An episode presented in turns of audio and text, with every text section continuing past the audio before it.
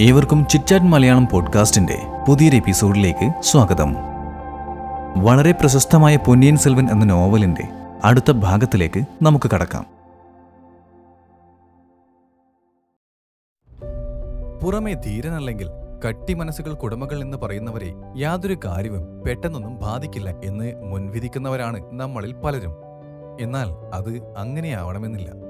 എല്ലാവരുടെയും ഉള്ളിൽ കെട്ടിക്കിടക്കുന്ന വേദനകളുണ്ട്. ഇവിടെ ആദിത്യ കരികാലന്റെ ജീവിതത്തിലും പുറം ലോകം അറിയാത്ത ഒട്ടനവധി വേദനകൾ തങ്ങി നിൽപ്പുണ്ട് എന്നാണ് എഴുത്തുകാരൻ പറയുന്നത്.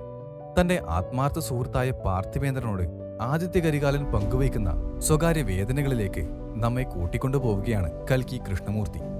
മറ്റാരുമില്ലാത്ത ആ ചുറ്റുപാടിൽ നിന്നുകൊണ്ട് ആദിത്യ കരികാലൻ തന്റെ ഭൂതകാലം ഓർക്കുന്നതായാണ് കാണുന്നത്. ആദിത്യ കരികാലൻ തന്റെ പന്ത്രണ്ടാമത്തെ വയസ്സിലാണ് അതിസുന്ദരിയായ നന്ദിനിയെ കാണുന്നതും പരിചയപ്പെടുന്നതും. ആ സമയത്ത് നന്ദിനിക്കും അതേ പ്രായം തന്നെയായിരുന്നു. പഴയറയിലെ കോടി വീട്ടിൽ സെമ്പിയമ്മ ദേവിക്കൊപ്പം കഴിയവെയാണ് ഈ സംഭവം നടക്കുന്നത്. നന്ദിനിയെ അവളുടെ മാതാപിതാക്കളാണ് അവിടെ കൊണ്ടുവരുന്നത്. ആദ്യ കാഴ്ചയിൽ തന്നെ അവരുടെ സുന്ദരമായ കണ്ണുകൾ ആദിത്യ കരികാലന്റെ ഹൃദയം കീഴടക്കുന്നുണ്ട്. എന്നാൽ സഹോദരിയായ കുന്തവയ്ക്ക് അവളോട് അസൂയയിൽ പൊതിഞ്ഞ ദേഷ്യമാണ്. വൃത്തിയില്ലായ്മ പറഞ്ഞുകൊണ്ട് നന്ദിനിക്കൊപ്പം കളിക്കാൻ പോലും അവൾ കൂട്ടാക്കിയിരുന്നില്ല.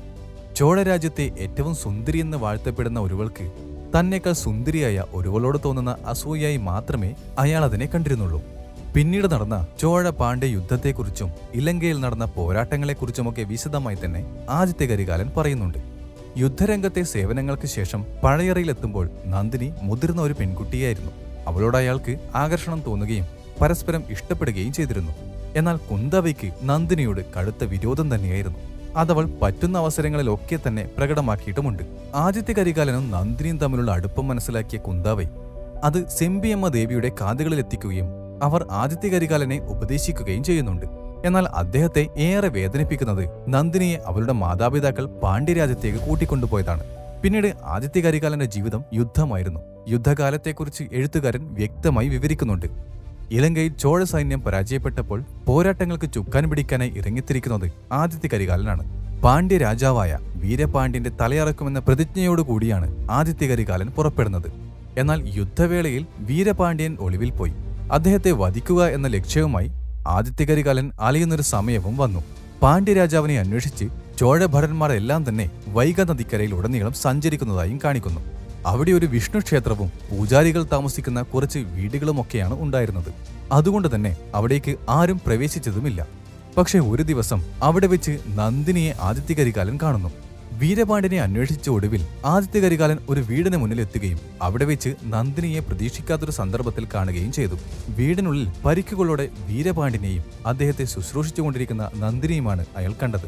തന്റെ ശത്രുവിന് മുന്നിൽ തന്റെ ഏറ്റവും പ്രിയപ്പെട്ടവൾ നിൽക്കുന്നത് കണ്ടപ്പോൾ ആദിത്യ കരികാലന് ദേഷ്യമടക്കാനായില്ല. അവൾ വീരപാണ്ഡ്യന്റെ ജീവന് വേണ്ടി യാചിച്ചത് ആദിത്യ കരികാലൻ സഹിക്കാവുന്നതിനും അപ്പുറമായിരുന്നു. മാത്രവുമല്ല അയാൾ നന്ദിനി സ്നേഹിക്കുന്നയാളാണെന്നും ഭാവിയിൽ വിവാഹം കഴിക്കാൻ പോവുകയാണെന്നും നന്ദിനിയിൽ നിന്നും അറിയുന്നതോടെ ആദിത്യ കരികാലന് നിയന്ത്രണം വിട്ടുപോയി. നന്ദിനിയെ പിടിച്ചു മാറ്റിയിട്ട് അയാൾ വീരപാണ്ഡ്യന്റെ തല അറക്കുകയും ചെയ്യുന്നു. വീരപാണ്ഡ്യന്റെ മരണം ആദിത്യ കരികാലനെ ഒരു ധീരനായ യോദ്ധാവെന്ന പേര് നൽകിയെങ്കിലും അദ്ദേഹത്തിന്റെ ഹൃദയം നീറുകയായിരുന്നു. ആദിത്യ കരികാലൻ തന്റെ ഭൂതകാലം പറഞ്ഞ് അവസാനിപ്പിക്കവേ. പാർത്ഥിവേന്ദ്രൻ മലയമാന്റെ ആരോഗ്യത്തെക്കുറിച്ച് സംസാരിക്കുന്നുണ്ട്. പ്രായമേറെ ആയെങ്കിലും എന്തിനും മുന്നോട്ട് നിൽക്കുന്ന മലയമാന്റെ ആരോഗ്യത്തിന് കാരണമായി പാർത്ഥിവേന്ദ്രൻ കണ്ടെത്തുന്നത് സ്ത്രീകളോടുള്ള അടുപ്പക്കുറവാണ്. ആദിത്യ കരികാലനെ ഉന്നം വെച്ചുകൊണ്ട് തന്നെയാണ് അദ്ദേഹം അത് പറയുന്നത്. നന്ദിനിയുടെ ജന്മരഹസ്യത്തെക്കുറിച്ച് തനിക്കുള്ള ചില സംശയങ്ങൾ കൂടി ആ സമയത്ത് ആദിത്യ കരികാലൻ പങ്കുവെക്കുന്നുമുണ്ട് ഒപ്പം തന്നെ നന്ദിനിയുടെ പ്രവൃത്തികളിലെ വൈരുദ്ധ്യം അയാൾ ചിന്തിക്കുന്നുണ്ട്. ഒരിക്കൽ തന്റേത് മാത്രമെന്ന് പറഞ്ഞവൾ പിന്നീട് വീരപാണ്ഡ്യനെ സ്നേഹിക്കുന്നതായി പറയുന്നു.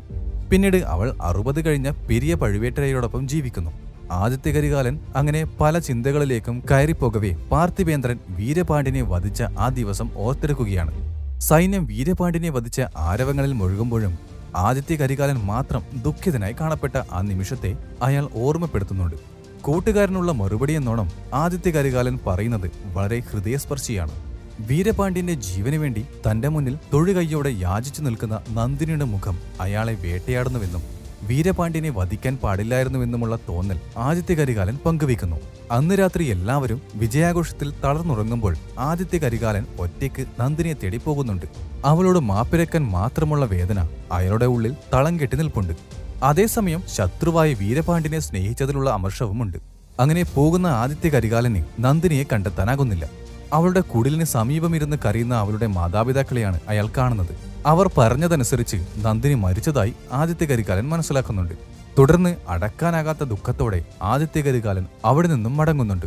ദുഃഖത്തോടെ അവസാനിക്കുന്ന ഒരു പ്രണയകഥയായിട്ടാണ് കൽക്കി ആദിത്യ കരികാലന്റെ ജീവിതം അവതരിപ്പിച്ചിരിക്കുന്നത്. വാസ്തവത്തിൽ നന്ദിനി മരിച്ചിരുന്നില്ല.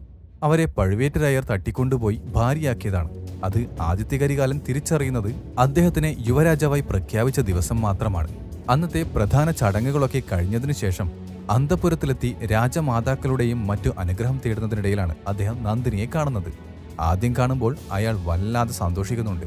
ഒരിക്കൽ കൈവിട്ടുപോയി എന്ന് തോന്നിപ്പിക്കുന്ന സൗഭാഗ്യം തിരികെ ലഭിച്ചു എന്ന് അയാൾ വെറുതെ ആഗ്രഹിച്ചുപോയി എന്നാൽ പിന്നീട് കുന്തവൈ വഴിയാണ് സത്യങ്ങളൊക്കെ ആദിത്യകരികാലൻ തിരിച്ചറിയുന്നത്. യുദ്ധമുറിവുകളേക്കാൾ വലിയ വേദനയായിരുന്നു അതെന്ന് പറയുന്നതിലൂടെ എത്രമാത്രം തകർച്ചയിലാണ് ആദിത്യ കരികാലിനുള്ളതെന്നും വ്യക്തമാക്കുന്നുണ്ട്.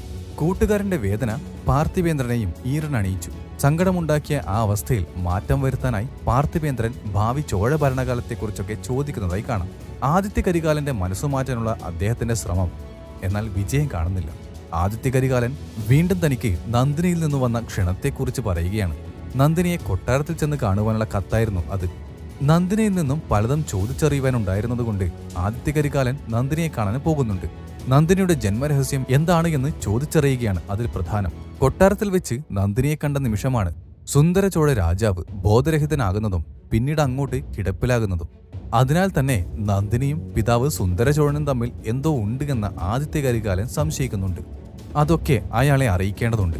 എല്ലാത്തിനും ഉപരിയായി അവളോടുള്ള താല്പര്യവും അയാളെ ആ യാത്രയ്ക്ക് പ്രേരിപ്പിക്കുന്നുണ്ട്. എന്തായാലും നന്ദിനിയും ആദിത്യ കരികാലനും തമ്മിൽ ഏറ്റവും ഒടുവിലായി നടന്ന ചർച്ച അതിന്റെ എല്ലാ പ്രാധാന്യത്തോടുകൂടി എഴുത്തുകാരൻ വിവരിച്ചിരിക്കുന്നു. വളരെ സന്തോഷത്തോടുകൂടി ആരംഭിച്ച സംഭാഷണം ഇടയ്ക്കെവിടെയോ വെച്ച് ഗതി മാറി ഒടുവിൽ ഒരു പൊട്ടിത്തെറിയിൽ അവസാനിച്ചിരിക്കുകയാണ്. വളരെ ദുർബലമായ നിമിഷത്തിൽ ആദിത്യ കരികാലൻ അവളെ തന്റെ ജീവിതത്തിലേക്ക് ക്ഷണിക്കുന്നുമുണ്ട്.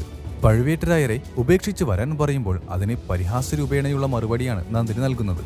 ആദിത്യ കരികാലന്റെ ഭാര്യയായി മാറണമെങ്കിൽ പഴവൂർ സഹോദരങ്ങളെ വധിക്കണമെന്നും പിതാവായ സുന്ദരചോഴനെ തടങ്കലിലാക്കണമെന്നും അവൾ അറിയിക്കുന്നു. ഇത് കേട്ട് ഞെട്ടിപ്പോകുന്ന ആദിത്യ കരികാലൻ നന്ദിനിയിലെ യഥാർത്ഥ പ്രതികാരദാഹിയെ തിരിച്ചറിയുന്നു. ആദിത്യ കരികാലൻ കഥ പറഞ്ഞ് അവസാനിച്ചപ്പോൾ പാർത്ഥിപേന്ദ്രനും അടക്കാനാവാത്ത ദേഷ്യമുണ്ടായിരുന്നു. നന്ദിനിയുടെ വാക്കുകൾ ആദിത്യ കരികാലന്റെ ഹൃദയത്തെ പൊള്ളിക്കുകയാണ്.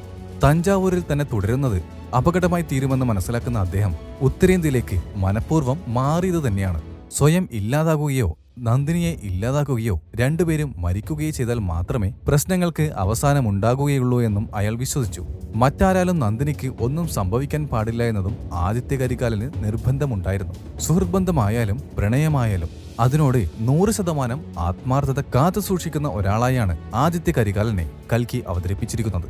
വിവേകത്തെക്കാൾ വികാരം ഭരിക്കുന്നൊരു മനസ്സാണ് അദ്ദേഹത്തിനുള്ളതെന്നും വ്യക്തമാണ്. പാർത്ഥിവേന്ദ്രന്റെ ഇലങ്കയിലേക്കുള്ള യാത്രയുടെ മുന്നൊരുക്കത്തോടെയാണ് കൽക്കി ഈ നോവൽ അവസാനിപ്പിച്ചിരിക്കുന്നത്.